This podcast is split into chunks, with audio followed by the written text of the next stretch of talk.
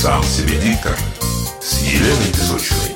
Пойте, чтобы говорить. Пожалуй, это самое приятное упражнение для артикуляции и дикции. К тому же пение укрепляет диафрагму. Когда мы поем, активируется большая часть нашего мозга, говорит Сара Уилсон, клинический нейропсихолог и глава школы психологических наук в Мельбурнском университете. Она возглавляла исследование на эту тему, в ходе которого добровольцам с разным уровнем певческих способностей делалось МРТ-сканирование, когда они пели. В мозге есть певческая сеть нейронов, которая распределена довольно широко, объясняет Уилсон. Но вот что интересно, когда мы разговариваем, активируется только то полушарие головного мозга, которое отвечает за речь, а когда поем, просыпаются оба полушария.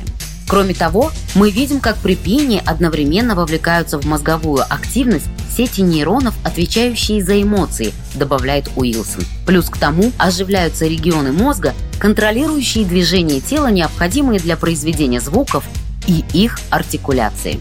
Как отмечает Сара Уилсон, пение, помимо того, что доставляет нам радость, к тому же имеет важное значение для наших биологических процессов. По ее словам, пение, возможно, предшествовало появлению речи у человека. Возможно и так, но то, что пение помогает проработать голос, это установленный факт.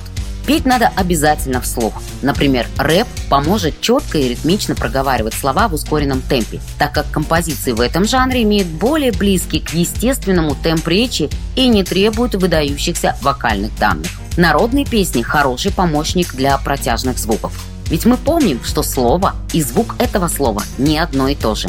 Исполнение веселых, ритмичных песен разнообразит вашу дыхательную гимнастику. Грустные, жалостливые песни или красивые романсы дают возможность потренировать интонацию. А вот колыбельные настраивают диапазон звучания. Тихо, но уверенно. Хотите избавиться от страхов? Пойте высоким голосом. Вообще мелодии могут быть любые, но важно выдыхать при пении как можно больше воздуха, делая выдох до самого конца. Пение с полным выдохом расслабляет напряженные голосовые связки. Пойте, займитесь самостоятельным пением или запишитесь на курсы вокала, потому что речь начинается с вокализации.